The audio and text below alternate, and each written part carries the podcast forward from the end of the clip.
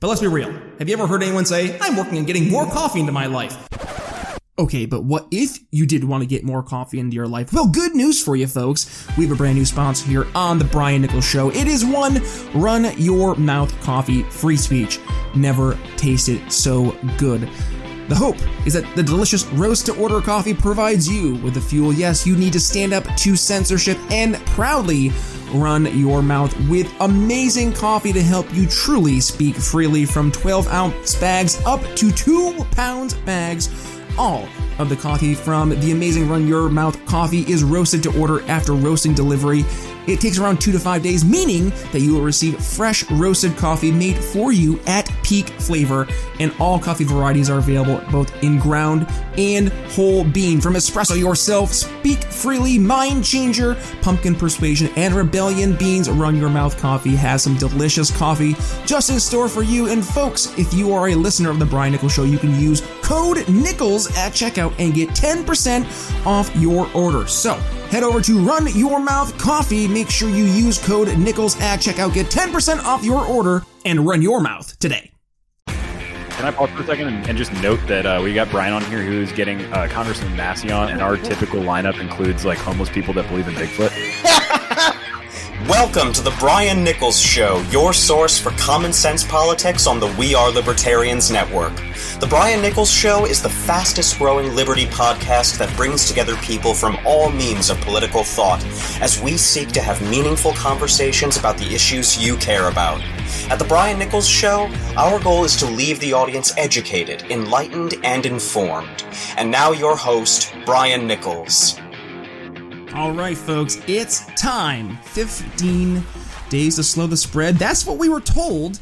But guess what? One year later, and we have seen America go through some absolutely tumultuous economic downturns as the government stepped in time and time and again, shooting itself in the foot when it was trying to help, when all the time the experts, the real experts, were out there saying, Listen, government, stay out of the way. Don't put these mandatory lockdowns on society. Don't do this authoritarian approach in response to a virus. And the experts, the real experts have been out there saying this from the beginning. And now as we're approaching one year anniversary of our 15 days to slow the spread, those pro lockdown voices are becoming more and more silent as is becoming widely and resoundingly accepted that the lockdowns did nothing to actually help curtail the COVID 19 pandemic, and rather it was voluntary actions by those individuals in the marketplace from free movement to voluntarily going out, wearing masks, social distancing, and so forth. That was the approach that was the most effective. And here on today's episode of The Brian Nichols Show, we have four amazing episodes that we had with starting with Dan Mitchell, Matt Kibbe, Jeffrey Tucker, and Nick Hudson discussing four awesome episodes and highlights from said episodes over the past year where we discussed just that. What was the expected impact of the COVID 19 lockdowns on society? Would it be worse than what we are experiencing from that of the COVID 19 virus deaths? Well, I think we're starting to see the long term uh, consequences are starting to be realized. And uh, this is a great episode, folks, to make sure we're, we're showing and setting the record straight. We were on the right side of history here. And, and this definitive episode is a great tool to have in uh, your back pocket. Anytime you have the naysayers uh, dare question and doubt um, that, yes, liberty is in fact the best option going forward. So, that being said, onto the show, our COVID highlight 15 days to slow the spread, one year anniversary special here on The Brian Nichols Show. I have seen this this two schools of thought. Either A, you want people to be able to go into the workplace if they are not at risk or if they are at the very least lowest risk categories to be able to still keep things going. The other camp saying, "Don't you care about people's lives? Don't you care about the people who are sick?"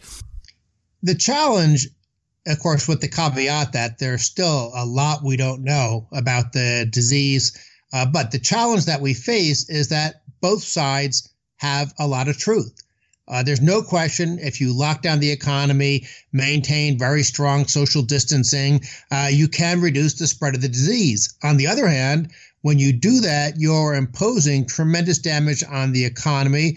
Uh, a lot of it very likely will be permanent damage. Uh, and, and frankly, some of it is going to be totally independent of government because even if state governments weren't ordering these uh, lockdowns and shutdowns, uh, you still would have lots of people uh, not going out and shopping, not going out and socializing. Uh, and frankly, even if we think about what's going to be happening, say, four months from now, uh, will people be going to movie theaters? Will they be uh, going to restaurants? Uh, will they be going on cruise ships? So I suspect that there are some permanent changes uh, to our economy and to our culture that that are simply because of the, of the disease and will have nothing to do with what the government is doing today. Now, everyone is talking about flattening the curve. What is the what is the goal of flattening the curve? It's to reduce the rate of new infections. Why? Well, at least when that originally came out, it was to make sure that the capacity of the healthcare system wasn't overwhelmed.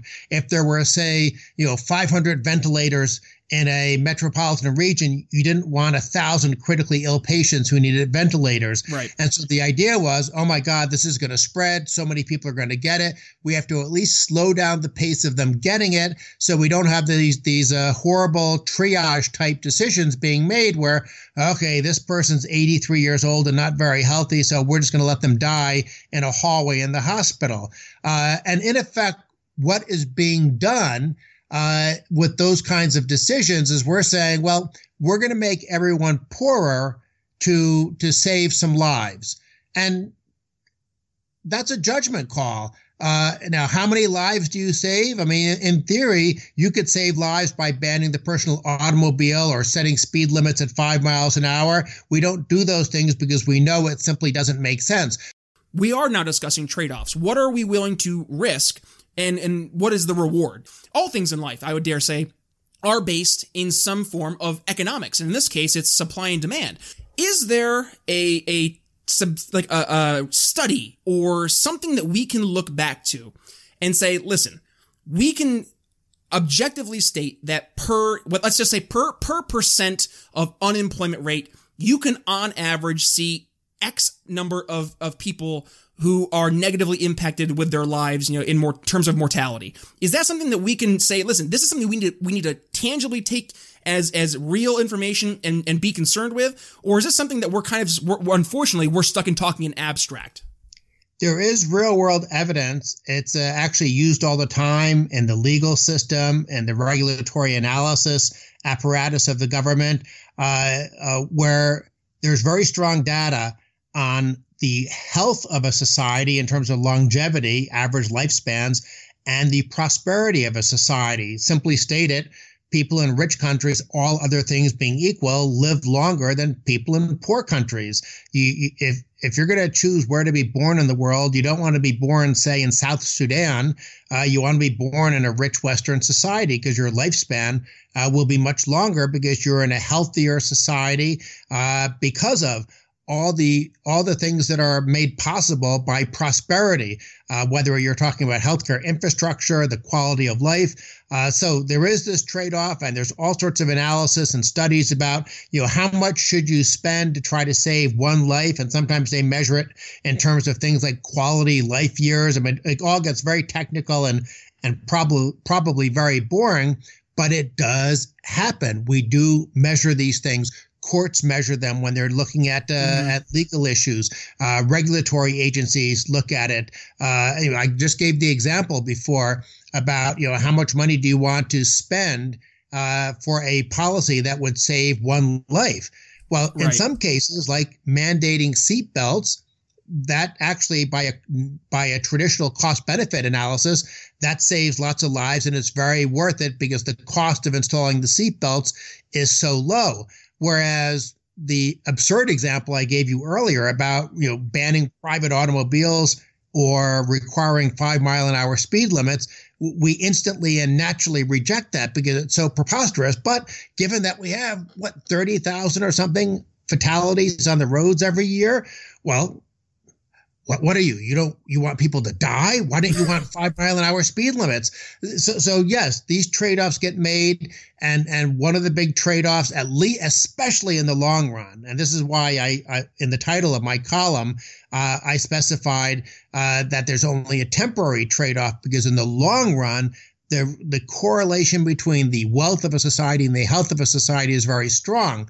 In the short run, though, we are dealing with this painful trade off because of the coronavirus. in part because we just don't know the answers on some things. And what's frustrating to sort of get me back to one of my favorite topics, which is criticizing ineffective and incompetent government. Uh, it would be great if we were more like some of these East Asian economies uh, that were more decentralized and more market driven in terms of testing and, and personal protective equipment. South like Korea. I mean, look at South Korea. They, they had testing uh, readily available within weeks. Yeah. Now they've had to deal with being neighbors to China and all the viruses that have come out of China, SARS and things like that. You know, they're more sensitive to it. So I'm not really blaming necessarily uh, policymakers for our somewhat slower reaction, but I am definitely blaming the FDA and the CDC for having these just incredibly silly bureaucratic hurdles uh, where you can't uh, you can't start producing new equipment without getting uh, some bureaucrat to check you know five boxes on a form. Uh, you can't unveil a test without some lengthy, complicated uh, uh, FDA procedure for approval. I mean, in a normal environment, that kind of regulatory burden is a hassle it's like uh, you know driving over a bumpy, curving road when you'd rather just drive on a straight line to get to a certain destination. But but it's not a deadly thing. Well, when you're dealing with something like a coronavirus, the impact of these government rules people presumably are dying because the government's regulations are so inane and so senseless. These bureaucrats, these bureaucracies don't want to give up control. Uh, they think that somehow they're all knowing and all, and they should be all powerful in this field. And in reality, the lesson, one of the lessons we should be learning is that, okay, if the government wants to say these are the, the quality standards you have to meet for a protective mask, fine put those quality standards on a website and say, if we catch you making masks that don't meet these standards, we're going to throw your CEO in jail. Okay, let's do that. That's a reasonable compromise.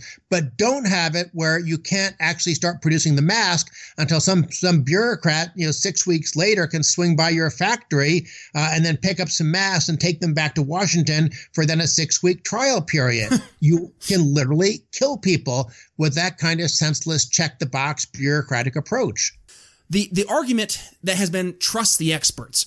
And and I've been going crazy because I hear this this parroted quite a bit throughout not only the media but also from people by and large in, in everyday life. It's saying trust the experts trust the experts. And then I ask the question well which experts?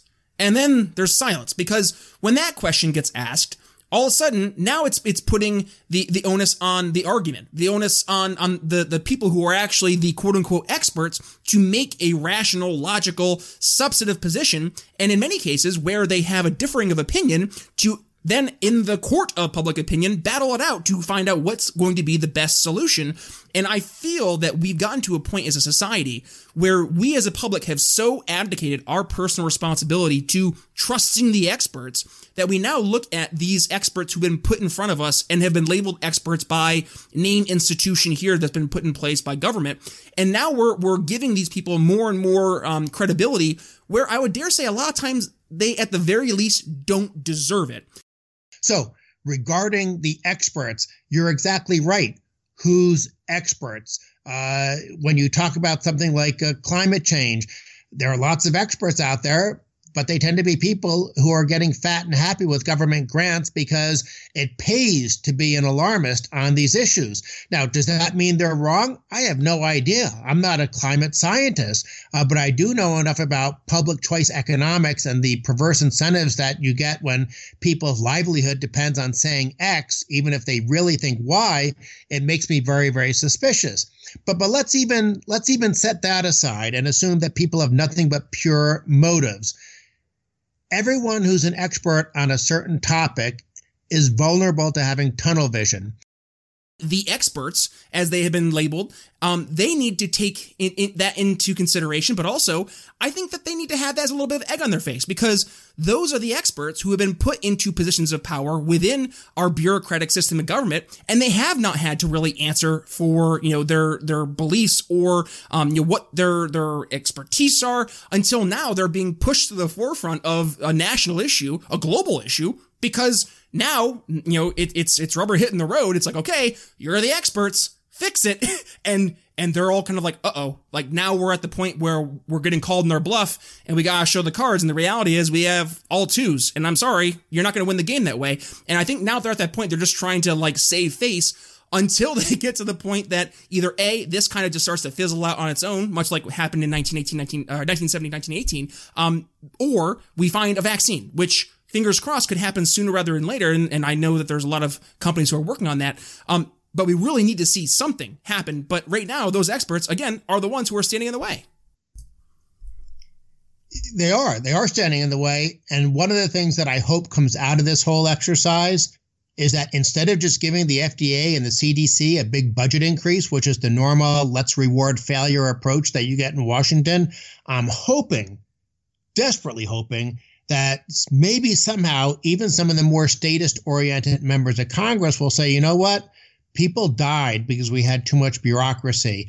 Uh, let's try to streamline this process. Let's shift to underwriters laboratory or or even if it's just that middle of the road approach I said where the FDA and the CDC put up guidelines on the internet and say, okay, anyone who can meet these guidelines can produce X, Y, and Z, and we're not going to try to require preempt you know approval ahead of time. There are all sorts of things we can do to either marginally or significantly make our system more flexible, more adaptable to dealing with this kind of crisis. You know, a lot of the people who are libertarian minded are citing Sweden, but at least in the short run, it appears that's a costly strategy with higher uh, infection rates and death rates than some of the neighboring uh, Scandinavian countries.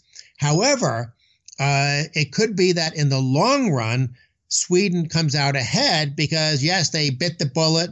They incurred higher infection rate, rates and death rates in the short run, uh, but it enabled them to keep their economy a little bit more alive uh, and to get through the to have the in effect the, the disease burn through the economy quicker. Now, it could be that maybe we learned that Sweden made the wrong calculation, but I'm glad that there are different approaches out there by uh, different countries so that we can hopefully learn from that experience as well. I mean, obviously, we mentioned the East Asian economies before. Hopefully, one thing we learn is that it's so important to have the capacity to test and to provide personal protective equipment. Uh, and the East Asian economies, I think, have done a good job on that. We can certainly, even already at this stage, we can take that as a lesson to be learned. But there are probably going to be other lessons that we're going to learn by seeing how different countries have handled it. Above and beyond, of course, as you indicated, the biggest lesson of all is that it helps to be a rich country. And of course, how do you become a rich country? By having free markets and limited government at least from a federalist approach, we were seeing localities respond to the COVID uh, COVID nineteen pandemic coming to America in and they were doing it in in kind of this way that the Eastern Asian countries have, and and that we were seeing in Europe, where each individual state or each individual locality or municipality were making decisions. I mean, I in Philadelphia, we were closed down.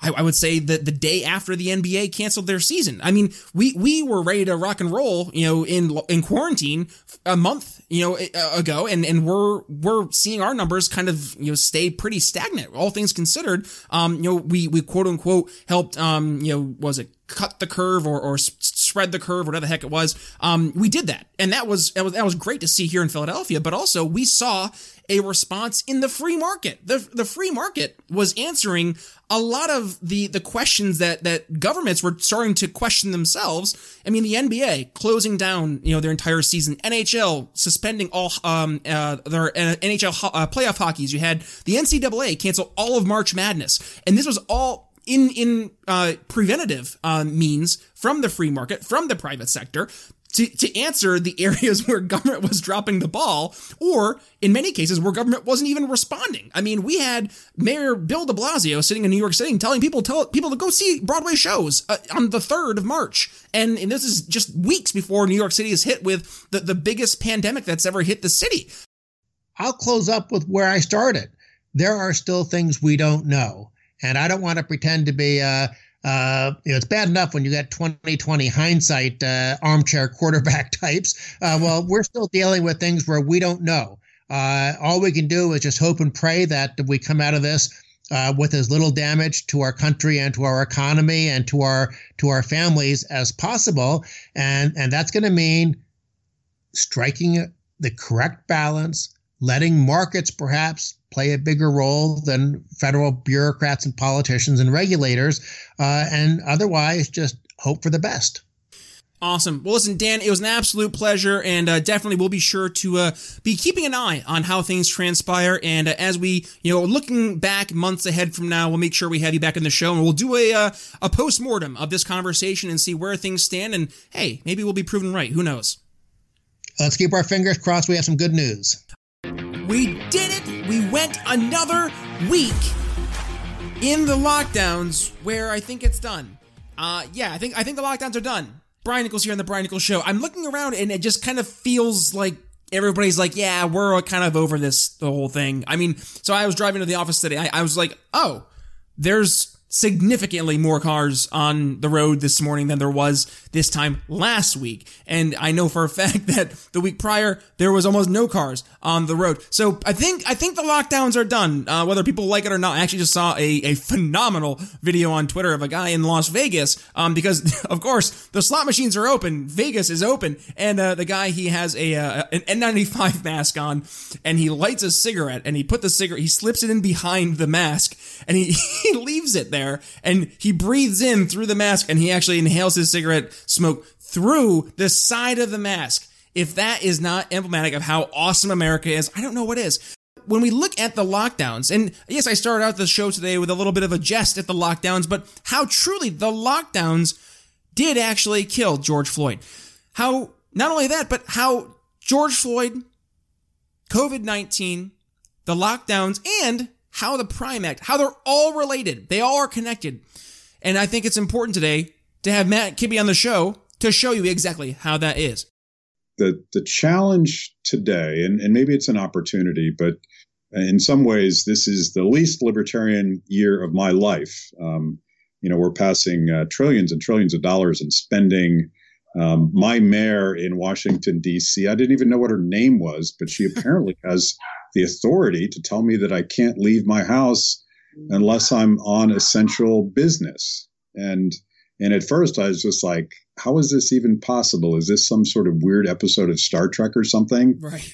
Um, but you know, you obviously we, we all know um, yeah, big state governors like uh, Cuomo in New York and the governor of California and others have have taken this this draconian approach of of locking everything down and and I think that's part of where this tinderbox came from. Well, I know it is. I mm-hmm. you know, 40 million people out of work and you know all of all of the experts and, and blue check opinion makers and and the political class and, and the bureaucrats uh, they got their jobs they're getting paid even if they're not going to work and they probably can't put themselves in the shoes of people that live paycheck to paycheck the shoes of people who are actually trying and wanting and, and sort of thriving off of, of being able to go to work mm-hmm. this is a government manufactured disaster it's a man-made disaster I'm nervous because you're going to see a lot of people out there who were, were touting trust the experts, trust the experts, trust the experts. And now people are going to be told to trust the experts, and they're not going to. Um, especially in times when they they most certainly should listen to experts. But it's almost like this uh, boy who, who cried wolf mentality. It's very negligent of the mainstream media to completely ignore how George Floyd's death and the COVID 19 lockdowns are related. So I'll set the stage there. Can you walk us through, start to finish, how um, really we get from point A to point Z in this this just absolutely wild and often very frustrating, t- entangling web of just government messing things up across the board? You had uh, the governor of Minnesota um, deciding arbitrarily based on science, primarily from the CDC, the World Health Organization, um, these econometric models that uh, from the Imperial College and now turn out to be wildly speculative and flawed, um, that they could somehow re-engineer human behavior um, to to manage the spread of a virus. And I, at the time, in, in mid March, I didn't actually have to know uh, much more about the virus than any of us knew at the time because I knew that what government typically does in these situations actually exacerbates the problem uh, because a market is a mutual support system. A market is the process b- by which people living in a radically uncertain world they they know what happened yesterday but none of us know what's going to happen tomorrow and this is the entire basis of of Hayek's critique of socialism if you don't know what's going to happen tomorrow, you need this this this process of people figuring stuff out in order to mitigate risk, in order to manage un- radical uncertainty. And if it's a global pandemic, you're talking about as uncertain as as it is possible. And what happened is the the the, the government uh, dictators took it over, and they're like, "I know better. I know everything. Um, you listen to Cuomo, and he he would say stuff like that, um, and I take responsibility. And he started making decisions that he thought were the right decision, such as herding recovering COVID patients into nursing homes. Um, you're gonna you're gonna break this mutual support system that that keeps us healthy, and and maybe it's less devastating in the United States, but you could look at places like India right now, where people are are are starving to death and and understand that the arrogance of government planning kills people. Government kills people. Mm-hmm. It does. Well, we we fast forward to where um, George Floyd ended up losing his job during the lockdowns. Now, correct me if I'm wrong. During your conversation with Eric July, I believe um, he was he was a, a, bouncer for a bar. Is that correct?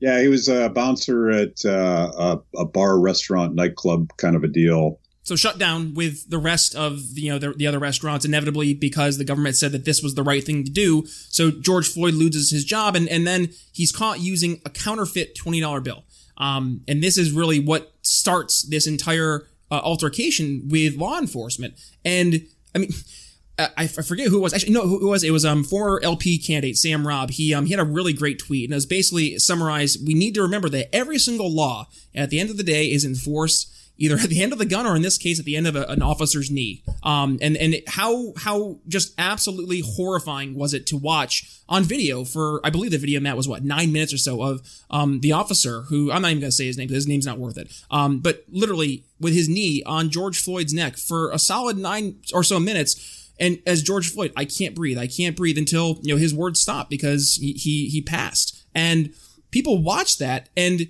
I mean, what more of an example do we need not only just as as libertarians but just god as people. Like this isn't right number one but number two this is the inevitable outcome of when we give government so much power because we've we've delegated and also we've relegated so much responsibility away from ourselves into the hands of these you know these faceless bureaucrats. And i mean look at what the, the officer did. He is the inevitable outcome of a system that answers to faceless bureaucrats yeah, and, and and by the way, making all this voluntary activity illegal, starting with the drug war, but there's there's a zillion laws that that the police have to enforce. They have to erase, they have to arrest moms um, violating um, um, COVID shelter in place rules when they're playing with their daughter on playgrounds. They're right. they're put in this impossible position, and all of that is the systemic part that results in, in very clear racial disparities in outcomes of the enforcement of justice. So that that to me is is the the window of opportunity for libertarians to point out to um, people that are worried about about racial justice that it is the power of government that weaponizes racism. Because there are so many laws out there that it does inhibit us from you know having the ability to to live a truly free life and honestly to engage in just peaceful interactions with one another. Big corporations love regulation because and they'll they'll actually grow regulation because it prevents um, small competitors from breaking into the marketplace. And that that is exactly what's going on with meat processing in america. It's super centralized. Two of the biggest uh, meat processors are actually owned by the countries of uh, china and Turkey, which is is sort of fascinating to discover in an era when when when meat production is breaking down because of of the lockdowns. And and what Massey's bill does is he basically says, um, and it's not. I mean, a hardcore libertarian solution would be we don't need these regulations because local people are not going to sell bad meat to their neighbors, and there's right. actually no data showing that that's ever been a problem. It's it's legal to give a hamburger to your neighbor, but it's not legal to sell them one. and all of the all of the tainted meat in the United States comes from these massive, highly regulated uh, meat processors. So so what he wants is is decentralization, um, and and he'd, he'd love to sort of uh, lift some of that burden on on local guys, and it's it's particularly important right now because um, we have a, a a fairly big disruption in the food chains because of the lockdowns. But but his point is this was a problem before COVID. This was a problem before lockdowns. Mm-hmm. Um, had a very centralized, uh, rickety, um, fragile system. I'm going to say right now that in America, the lockdowns may have been the government's worst mistake because it only brought into focus just exactly how many things the government was doing that actually caused more problems. This is just exemplifying all the issues and it's starting to magnify specifically on areas that the government is actually the ones causing a lot of these problems. And I'm, I'm a cautiously optimistic that people are starting to wake up to that.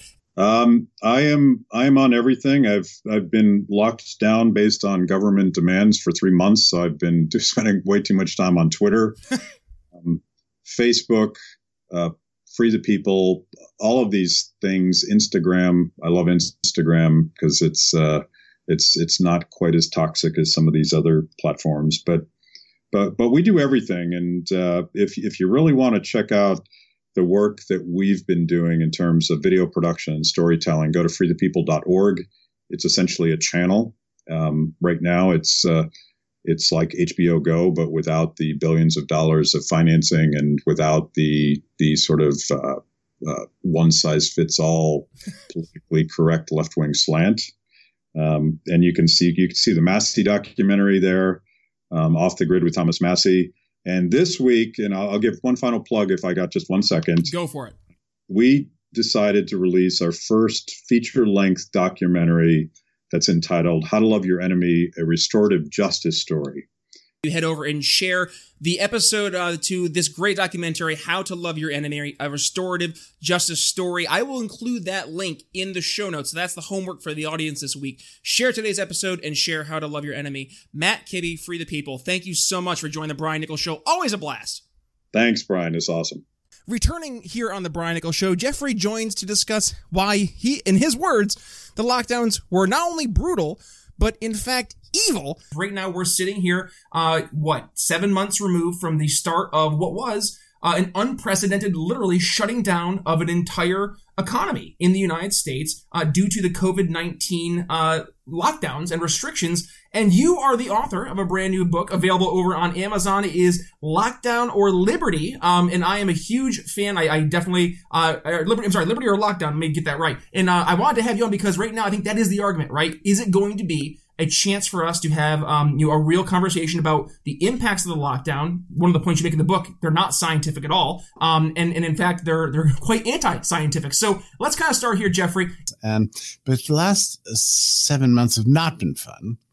Um, but what's what's interesting is that it turns out I've also been thinking about pandemics and, and their relationship to human liberty for about 15 years. So I've been writing about this topic for about 15 years, and was striking to me is that this issue of like economics and public health, and pr- particularly with the technical uh, problem of what do you do with when a pathogen arrives, is is something that libertarians, for the most part, don't think about, and and they haven't thought about it, and this is why I think the the the libertarian so-called uh, community has been embarrassingly silent, uh, disgracefully so. Uh, um, a lot of uh, the authentic science that my mother knew, but apparently nobody alive today understands it other than a few since about early January. And my, my first blast on the issue was uh, January 27th, because I knew for sure that the CDC had the power to, to quarantine, really shut down schools, shut down businesses. I knew they had the power. I didn't believe they would use it, but I knew they had it. And so I, I had a sense that it might be coming. Well, another way to put it is I was scandalized that the power exists and so I wrote about it. Uh, January 27th was my first big article on, on the COVID 19. And um, I didn't actually believe it was going to be deployed, but I was warning people that we shouldn't live in a world in which government claims that they can do this, right? I mean, that was basically what I said. Mm-hmm. And then I, I, concluded the article by saying, look, society can manage disease. We live amidst pathogens. Uh, we always have. Uh, for as long as human life has existed, we've so too have viruses in a, in a kind of a dangerous ballet. and we've figured it out. Our our immune systems have figured it out, and we figured it out. We we know how to deal with this stuff. Government mandate or not, I'm kind of done with the lockdown, and I think my community is done with it too. You're, you're whoever happens to be holding office at that moment becomes a health expert and is going to protect you from disease at the expense of your human rights and your dignity and your freedom. Yeah, that's why you start digging through the doors. Where did I leave that gun? I'm telling you, it's evil. What they did to us is evil, and and uh, there's no excuse for it. Um, and, and it did nothing, nothing. Not a single life saved, not one. I mean, there's not any evidence that anybody's lives are saved. In fact, government intervention did exactly the opposite. Um, Cuomo and these the other governors in the Northeast, in particular, didn't happen in the South anywhere else, but in the Northeast, they shoved COVID 19 patients into long term care facilities. In Connecticut alone, 80% of the deaths were from long term care facilities. Typical um, 82 is the average age, of death, 80% were long term care facilities. So um, this is a scandal for the ages. Uh, government's government's intervention actually slaughtered people unnecessarily. The hospitals in this country were completely emptied out to make room for COVID patients that never arrived. And so who didn't get served? Well, for three months in this country, we lived without dentistry. How about that? How about that for the 12th century? This actually happened. We abolished dentistry for three to four months. Cancer screenings, nil. Uh, vaccinations, gone with children, or at least massively diminished. I mean, we're, we're going to see a return of, of polio, measles, smallpox. It's all coming back because of these these these monsters, these sadistic monsters, and what they did to us. And um, and and and p- p- people, you, you want to call a surgery elective? All right, is is breast cancer treatments is cancer treatment elective? Yes. You know why? Because it's not life and death. So so under government plans you couldn't even uh, get into the hospital if you didn't if you didn't have COVID nineteen. Wild. I mean, so this is a failure of central planning, a scandal uh, for the ages, and everything that happens when you rob people of dignity and freedom. Um, you take away all meaning in life. You turn out the lights on the purpose of life, and that's what states all over the world have done over the last eight months. There should be no forgiveness. Um, and there should be a strong lesson. Never again, never again let these people do get away with what they did. To the contrary, you're actually you, we we now have you know verifiable you know, data. We can look back empirical empirical data that states that we actually more people have now officially passed away as a result of the lockdowns not just because you know this arbitrary you know we're going to save lives because we're putting the lockdowns in place. No no nay we've actually done more harm than good. And actually it's funny i had dan mitchell on the show back in march and we made this exact uh, argument at the onset nice. the, the economic impact of what was going to happen. I think right now the number i just saw from um, actually of all organizations the ap it was uh, 10,000 children um, dying per month right now due to starvation across the world. 10,000 per month. That's horrifying. And yet it's, it's a natural consequence of a just, a, again, a central planning top down decision making process that completely disrupted supply chains, completely disrupted food, uh, food chains. And it now we're, we're starting to see the long term ramifications of this. And it's, it's sadly, Jeffrey, it's impacting real people and it's, it's ending with people's lives problem is when you want to violate my rights, um, then that's it's a, it's a serious issue. And when you have a government apparatus there that's willing to do the uh, the, the, bidding of of the tyrants, which is essentially what happened. And um, I get that the politicians were scared uh, because they, you, as you say, it was a new virus. But you know what's interesting? Did you know this that every every virus is a new virus? Every new virus is a new virus.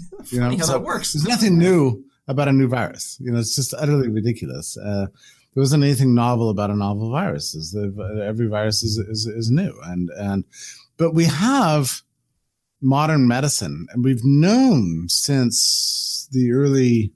First of all, we've known since 1918 that quarantining and, and compulsion doesn't work to mitigate disease. We've known that. Public health officials since 1918 have decried the evils of, of lockdowns and, and, quarantines.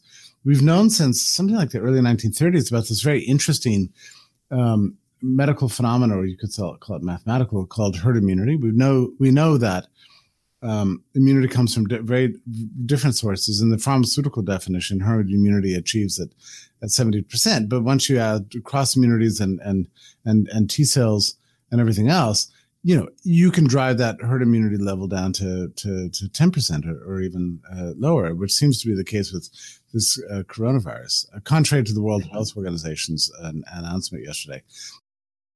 Uh, well, you know, uh, it's funny. My wife and I just finished uh, a Harry Potter binge, and there's one quote from the one and only Albus Dumbledore, and he goes, "There is going to come a time where we must decide between what is easy and what is right." And I think right now, thank goodness, we have folks, um, you know, leading the charge like like yourself. Uh, as well as as those three very brave doctors for the Barrington Declaration, because we need people to say what is right. Because right now there's too many people out there, and this is one thing I think is driving folks crazy you look at people like Andrew Cuomo who will say we you know we we handled the the coronavirus great and he's standing on a pile of 30 plus thousand bodies behind him.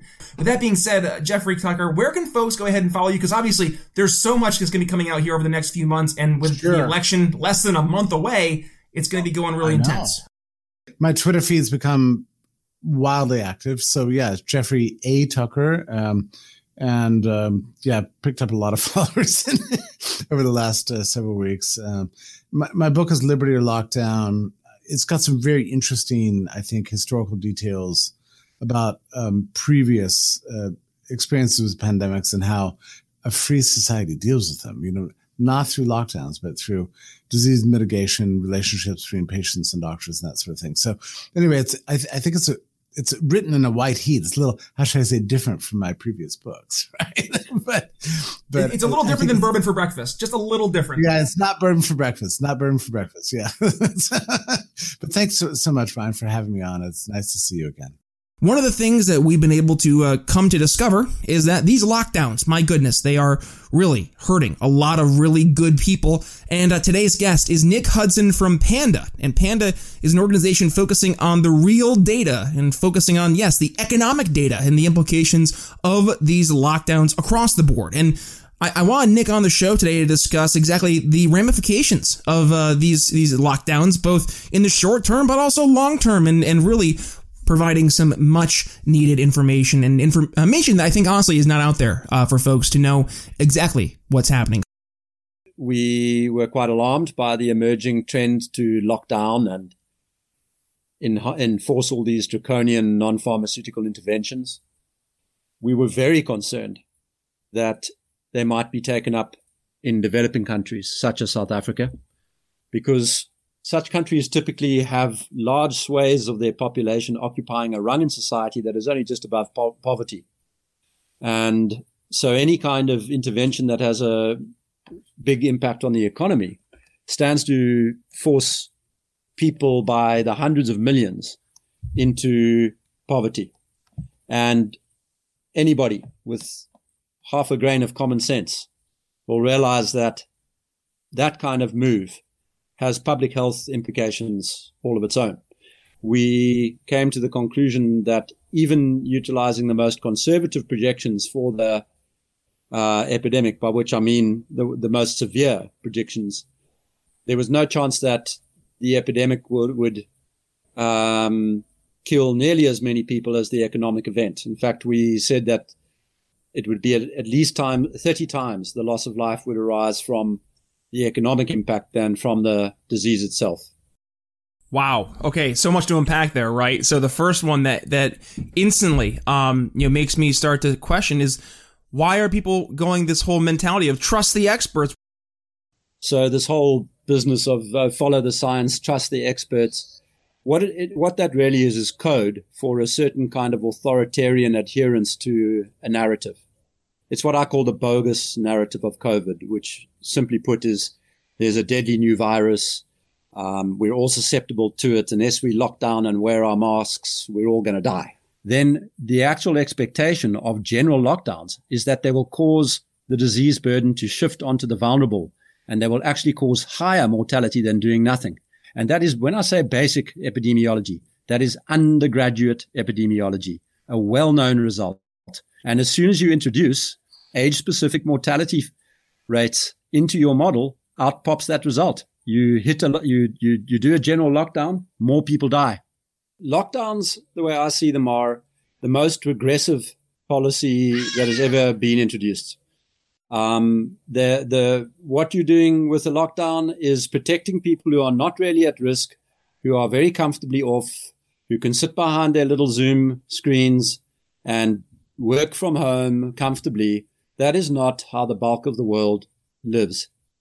And so you're transferring the disease burden, which is very slight for you, onto populations for whom it is very severe. And that is one of the most selfish acts a human being could do. And so I, I look with some head scratching at the people on the left who advocate for lockdowns because it's, if you are worried about inequality, if you, if, if that has been your mantra for decades, then you should absolutely hate lockdowns. They increase inequality like nothing else.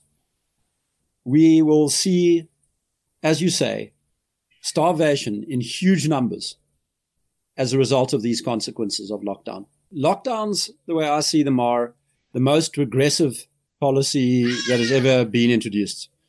Um, the the what you're doing with the lockdown is protecting people who are not really at risk, who are very comfortably off, who can sit behind their little Zoom screens and work from home comfortably.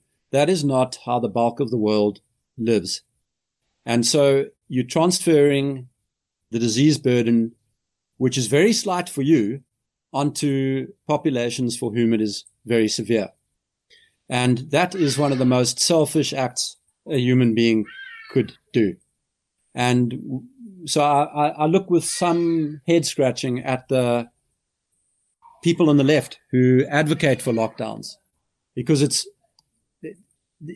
if you are worried about inequality if you if, if that has been your mantra for decades then you should absolutely hate lockdowns. They increase inequality like nothing else we will see as you say starvation in huge numbers as a result of these consequences of lockdown. I wish there was a conspiracy because it would be far easier to understand and to uh, manage against than what we're dealing with, which is, first of all, the consequence of a terrible degree of centralization. Way too much power has landed up in the hands of far too few individuals. And they're riding, riding roughshod over parliaments, over constitutions, over law, under the cover of the supposed deadly virus. And many of these parties have strong economic incentives. They also have delusions of grandeur and a kind of egomaniacal approach to the setting and the situation. They believe that they know what is good for the rest of the world and that the pain that they're distributing is going to be worth it in the long run. And I think that that is a fundamental institutional failing.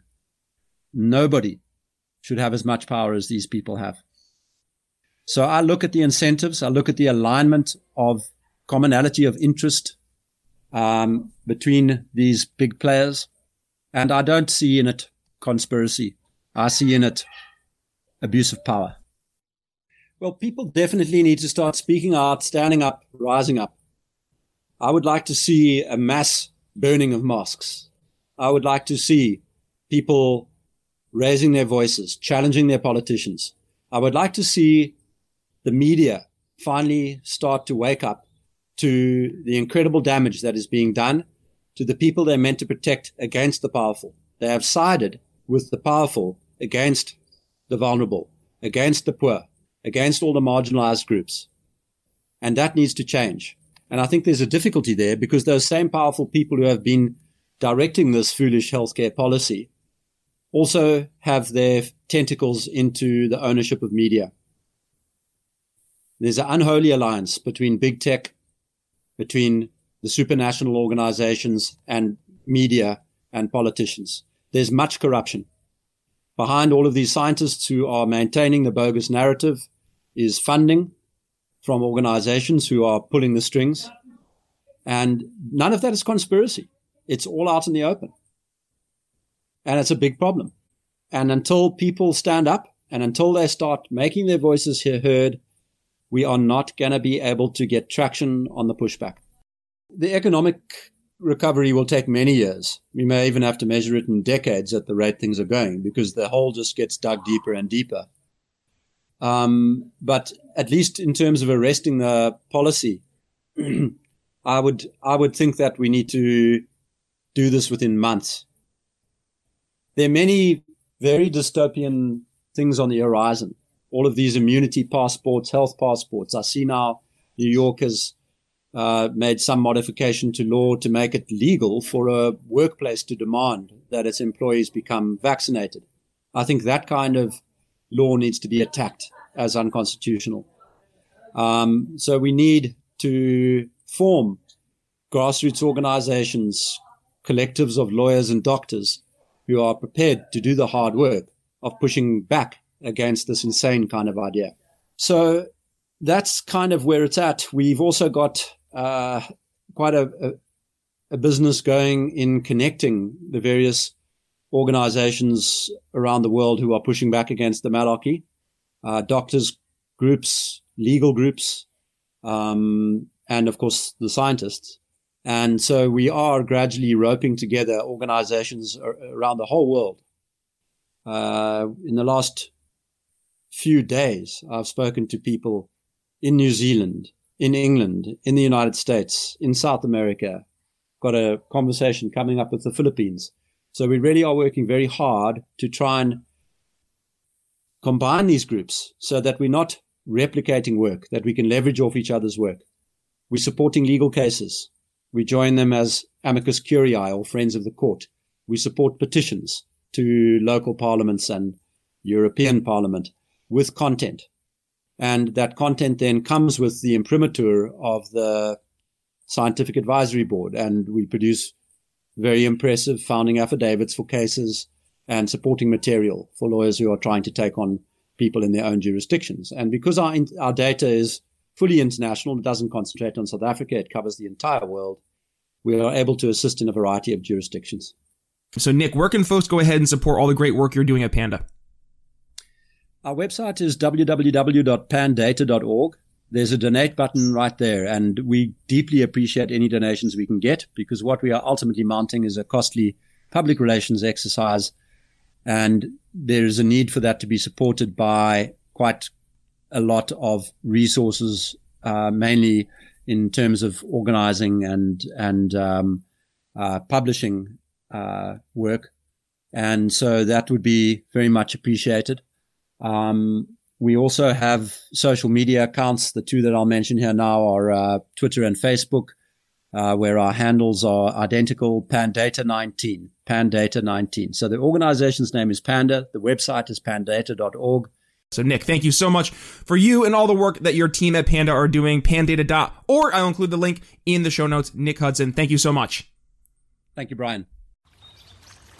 When we're talking about living a truly free and independent life, we mean it. And that's exactly what Gary Collins, who is the creator of The Simple Life, set out to accomplish. And now you have a chance to learn all the secrets that Gary has developed over decades of trying it out himself, building these amazing courses, as you can go to thesimplelifenow.com and access three amazing courses. One being the off the grid master course, two being the How to Finance Your Off Grid Home course, and three, How to Find Your Dream Off Grid Property course, and get an awesome 10% off at checkout by using code TBNS10. That's right, you too can learn how to live a truly free and independent lifestyle by living off grid, and all these amazing courses are delivered to you by Yes One Gary Collins from the thesimplelifenow.com. Use code TBNS10 at checkout for 10% off your order and start living your free life today.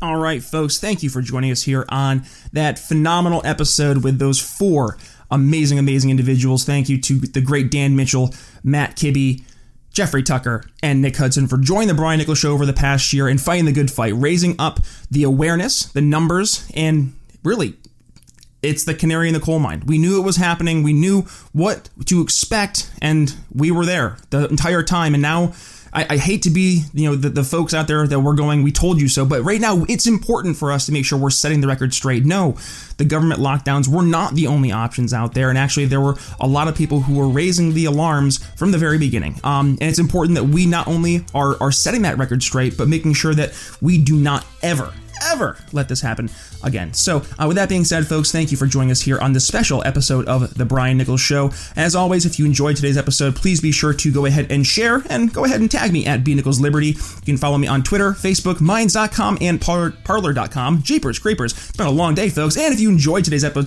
uh, episode particularly, go ahead and shoot me an email, Brian at BrianNicholsShow.com. And if you really, really liked today's episode, head over to Apple Podcasts and give us a five star rating and review. So, that being said, folks, thank you so much for joining us here on today's special COVID 19 one year anniversary of our 15 days to slow the spread. We'll see you next time. Thanks for listening to The Brian Nichols Show. Find more episodes at briannicholsshow.com. Audio production for The Brian Nichols Show is brought to you by DB Podcast Audio. Learn more by emailing inquiries to william at dbpodaudio.com.